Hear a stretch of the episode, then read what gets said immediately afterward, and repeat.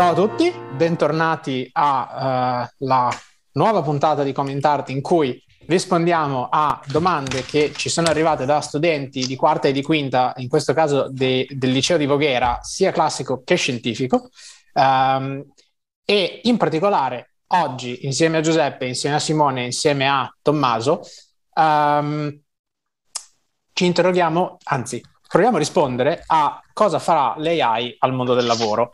Uh, in particolare, la domanda che ci è arrivata mette da un lato una prospettiva quasi edenica, idilliaca, e dall'altra la prospettiva distopica per eccellenza. Quindi, lato distopia, l'AI sarà una corsa alle armi, lato paradiso terrestre, l'AI ci libererà da, dal lavoro o una via di mezzo? E in generale, cosa farà l'AI al, al mondo del lavoro? Questa è la domanda di oggi proviamo a rispondere. C'è, stasera c'è chi lavora in università, c'è chi sta muovendo i suoi passi nell'industria, quindi vedremo un po' di prospettive diverse. E io comincerei proprio da quello che sta muovendo i primi passi nell'industria, che è Giuseppe. Cosa sta facendo l'AI al tuo lavoro? Io al mio lavoro non posso parlare tanto perché c'è l'NDA, eh, ma in generale da quello che ho visto un po' in giro c'è già eh, la corsa all'eliminare il superfluo, all'eliminare tutti i lavori ripetitivi o comunque dei lavori che seguono dei pattern. Quindi quando c'è un lavoro che ha delle regole, non lo so, eh, rispondere a delle domande, ad esempio, cioè se eh, pensate al vostro, eh, al vostro meccanico, voi mandate, voi, mandate, voi mandate il messaggio al vostro meccanico dicendo ehi, è uscita questa spia, cosa devo fare? E lui risponde controlla questo, controlla quest'altro.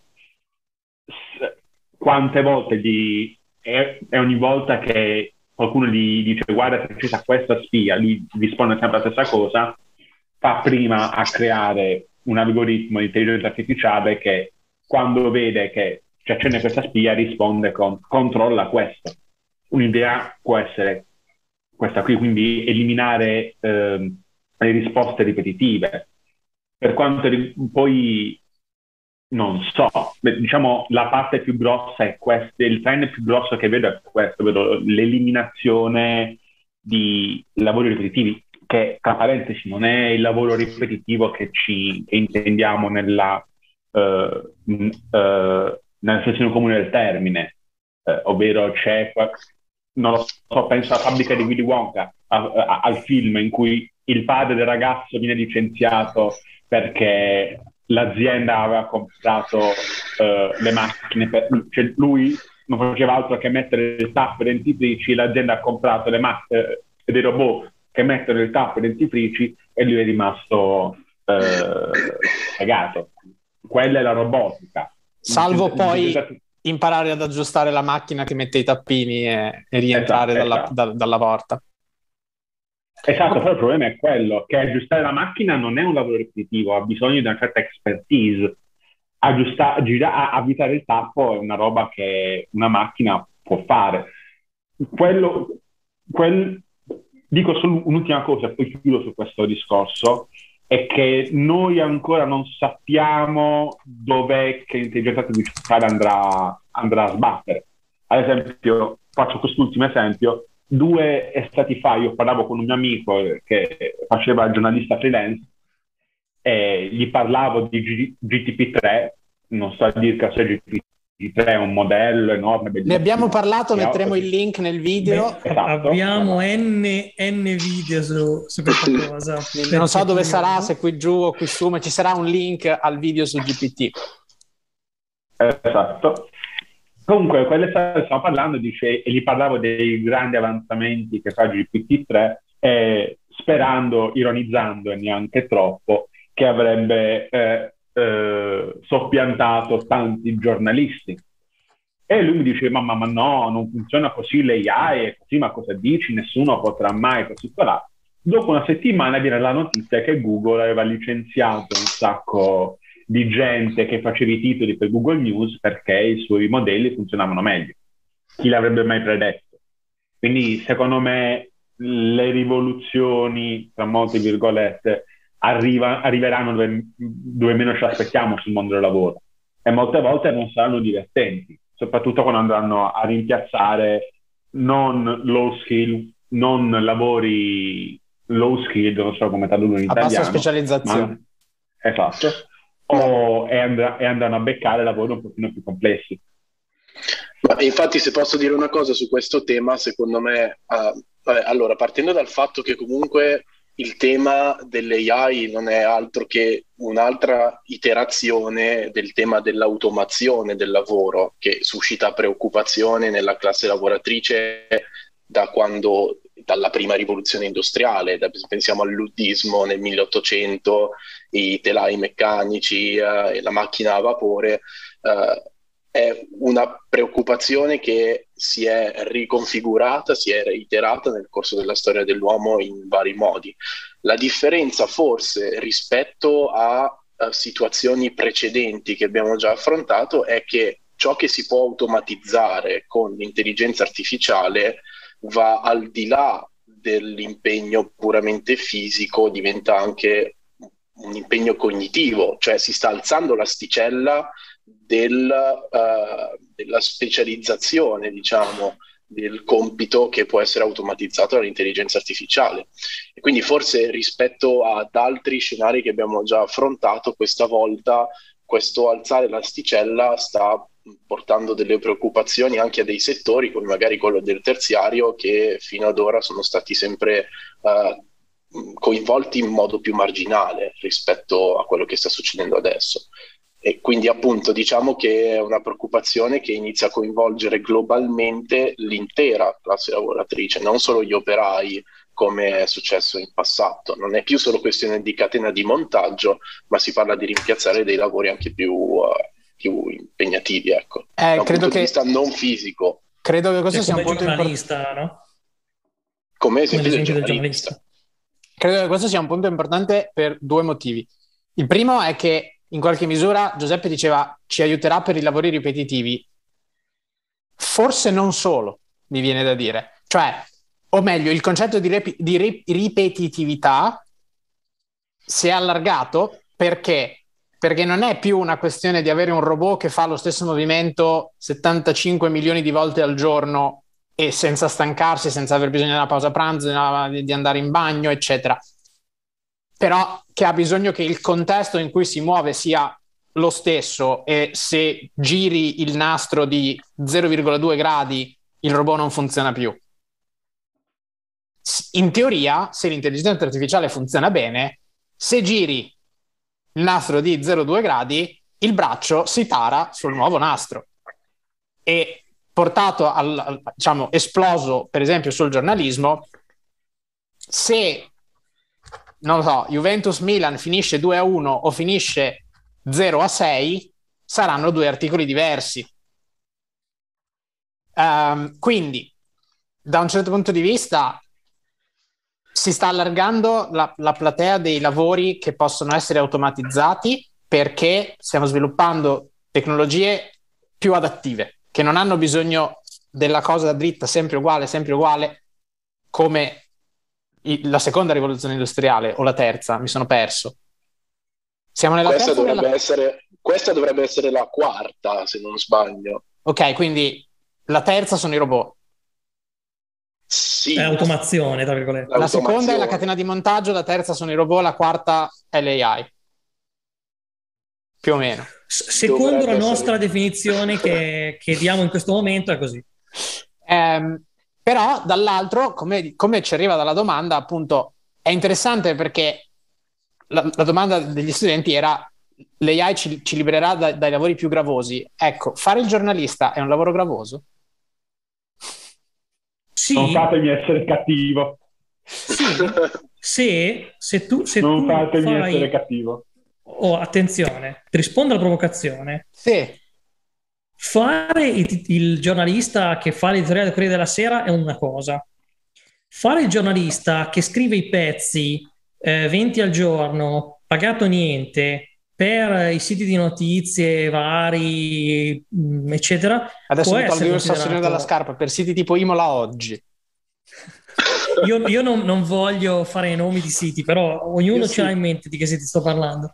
Um, è un lavoro gravoso, Vabbè, dipende cosa intendiamo per gravoso. Sicuramente è un lavoro ripetitivo, è pesante, è mal pagato, eh, non, non, è tutelato. Giro Ed domanda. è quel tipo di lavoro che viene magari più facilmente, eh, cioè più facile fare un AI che ti, fa, ti scrive quei pezzi lì, piuttosto che fare un AI che ti fa eh, un editoriale con un significato politico che vuole cambiare in qualche modo, fare lo spin doctor, cambiare le teste dei lettori o le opinioni, eccetera, eccetera. Quindi giro la domanda che ho fatto partendo da, da, da, dal, dallo stimolo, dall'input degli studenti. Secondo me, quello che sta facendo l'AI è mettere una giga lente di ingrandimento su dov'è il valore aggiunto dell'intelligenza nostra. Perché l'AI, per quanto possa essere più intelligente del robot che ha bisogno della, di tutto dritto come gli, sta, come gli è stato programmato e non può sviare da lì, l'intelligenza artificiale di oggi è un po' più adattiva del robot, ma molto meno adattiva di noi, molto meno creativa di noi, molto meno uh, sintetica di noi, è un'intelligenza piuttosto analitica ancora. E noi siamo bravi a fare sintesi. Quindi quello che mi viene da dire è che l'AI sta scoperchiando tutta una serie di lavori in cui l'apporto umano sembrava inestinguibile e invece non lo è più. Siete d'accordo o non siete d'accordo? Più che altro io vorrei, sì, io vorrei fare una, una piccola, un piccolo accento su un fatto. La domanda che ci è arrivata no, ehm, parlava di liberarci dai lavori più gravosi come qualcosa di positivo. Ora non so se mi state sentendo perché la connessione qua va e insomma, la questione è un hotel. Però uh, mette un accento un po', ah che bello, ci libereremo di questi lavori difficili. Io fo- eh, se fossi in chi ha questo tipo di pensiero, penserei al fatto che ci sono, c'è tanta gente che campa solo grazie a quei tipi di lavori. Cioè, io penso a se domani Amazon trova il modo per automatizzare completamente ehm, le sue warehouse, quindi dove tiene i pacchi, quindi dove ci sono tutti quelli eh, tutte quelle persone le quali abbiamo sentito le storie strappalacrime sul fatto che non potevano neanche andare in bagno, eh, magari qualcuno va a dire ah che bello, c'è qualcuno, eh, c'è un'intelligenza artificiale che ci, perme- che ci, permette di non fare più quei lavori, dall'altra c'è qualcun altro che dice mi sei da ladra, c'è un'intelligenza artificiale che non mi permette più di fare quel lavoro, io adesso il pane a casa come lo porto. Adesso... E io non io metterei l'accento su questo perché tutti pensano ah che bello l'automati- l'automazione eh. beh l'automazione No, prego, scusa. Vai, vai Tommaso, vai, vai, scusa. No, volevo solo dire che diciamo che appunto l'automazione dovrebbe avere lo scopo ultimo di uh, alleggerirci il lavoro. L'automazione poi uh, non entra nel merito del fatto di come viene retribuito un lavoro e quindi questo è un costrutto, diciamo, un'organizzazione sociale eh, che ci siamo imposti noi in quanto specie. E, però è dai tempi di Aristotele che si discute del fatto che comunque il lavoro debba, cioè la, la tecnologia debba essere più o meno finalizzata al ridurre, ridurre il nostro lavoro, a liberarci dal lavoro. Uh, ovviamente poi non entro nello specifico perché si rischia di andare su questioni politiche, uh, però mh, diciamo che ci sono stati grandi filosofi nel corso della storia che hanno dibattuto su questo tema, quindi uh, quando si dice l'automazione potrebbe portare persone a perdere il lavoro, possiamo anche provare a metterci nella situazione estrema uh, in cui uh, non ci sono più lavori, abbastanza lavori da distribuire uh, nella nostra società e a quel punto ci dovremmo chiedere effettivamente se avrebbe ancora senso ad esempio il lavoro salariato. È un discorso mol- molto, molto complesso e che si basa però appunto su delle considerazioni di come siamo organizzati noi a livello di società anche. E mi sento di aggiungere, eh, direi che da quando abbiamo trovato la ruota, abbiamo pensato alla tecnologia per farci andare più lontano con meno fatica, perché se magari prima servivano 10 persone per portare qualcosa dal punto A al punto B, poi ne bastava una che guidasse il carretto. E certo, sì, sì, da quel punto che... di vista appunto è il senso del, dell'invenzione, della scoperta. Il, e il almeno personalmente credo che l'AI non sia quanti- qualitativamente diversa nel tipo di cambiamento che porta, ma quantitativamente rive- diversa.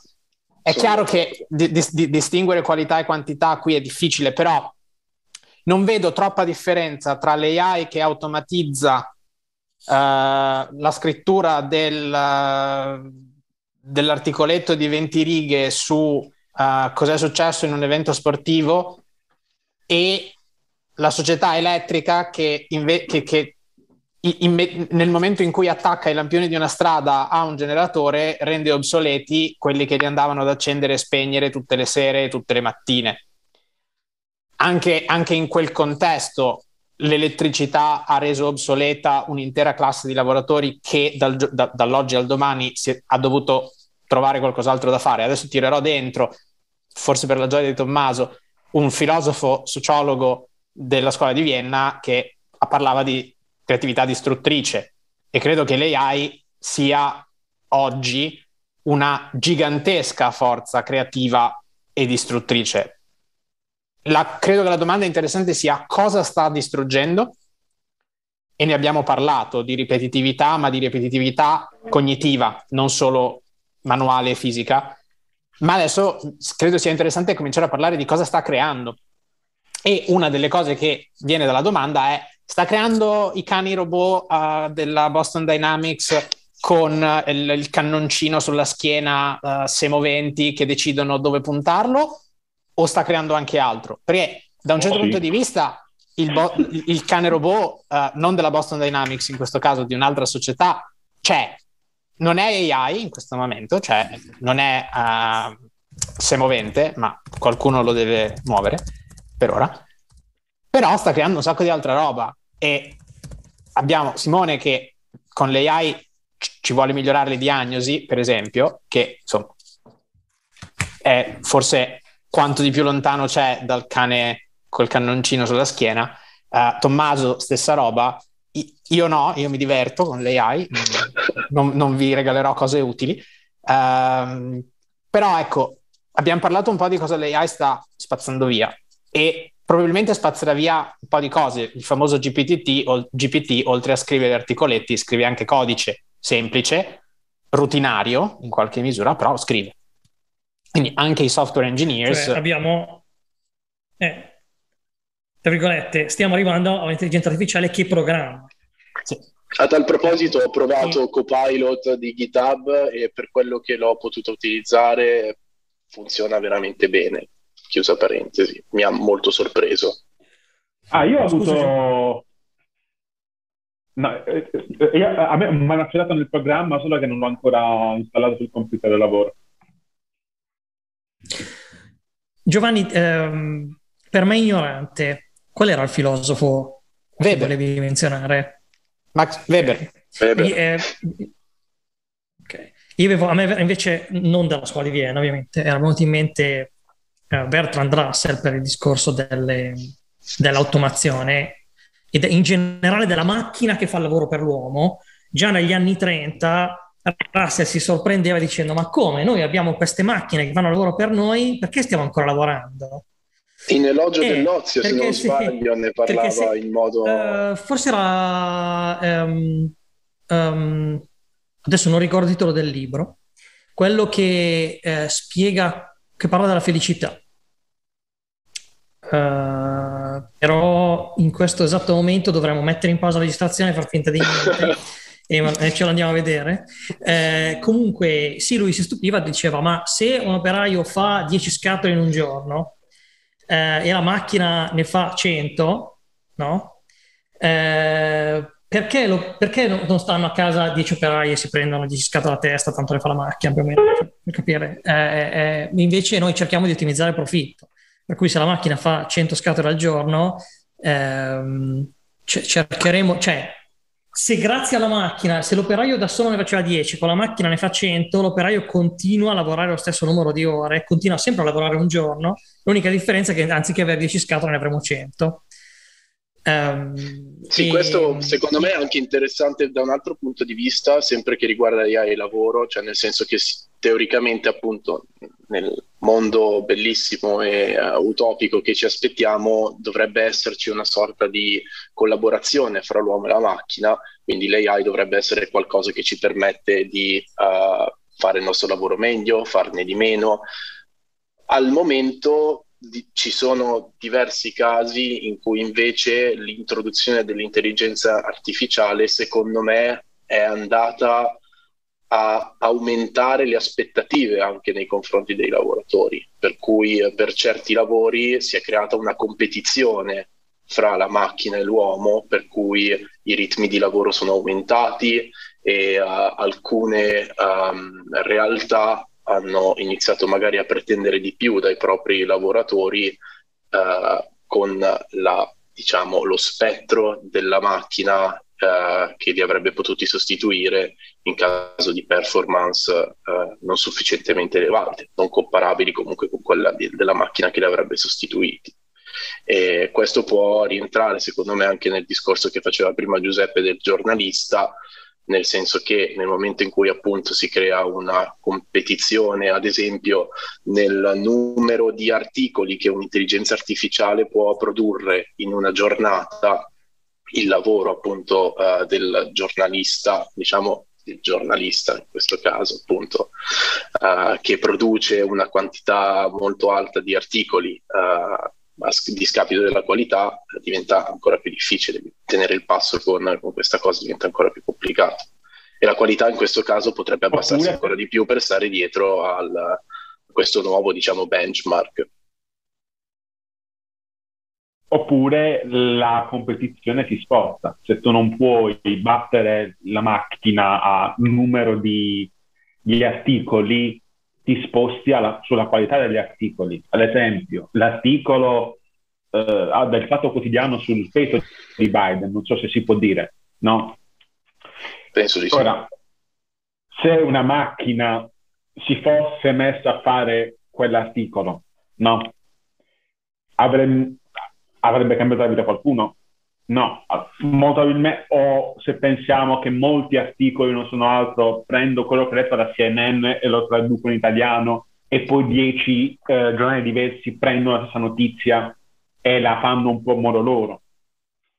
Lì se andiamo a sostituire, non è che l'umanità ne perde, magari per, perde quei, perdono quei giornalisti che facevano quel lavoro, ma i grandi editoriali o non lo so, la, eh, la PIA, non mi ricordo ormai il nome, che va eh, nelle zone di guerra a fare reportage. Francesca Mannocchi? L- là non la va. Com'è? La Mannocchi? No, parlavo, mi veniva un'altra giornalista in mente, adesso non mi ricordo il nome. Oh. Comunque, lì, non, lì l'AI non la basti, ma sul prendere l'articolo della CNN, tradurlo sai che vuoi fare. Sì. No, no, no, ma quello, quello che intendevo io più che altro era, era una, una, sorta di forzatura, di accelerazione a un fenomeno che è appunto abbastanza inevitabile a questo punto, uh, che diciamo uh, forse aumenta il potere contrattuale da una delle due parti per, uh, per il fatto che comunque l'automazione ce l'abbiamo sotto gli occhi tutti. Uh, appunto uh, sta cambiando un sacco di lavori. Poi il discorso è anche quello che, faceva, um, che facevamo prima all'inizio, non mi ricordo chi aveva sollevato la questione della quantità uh, di lavori che si spostano. Ovviamente si tratta di come ogni rivoluzione industriale c'è una migrazione di posti di lavoro, qualcosa si distrugge e qualcos'altro si crea.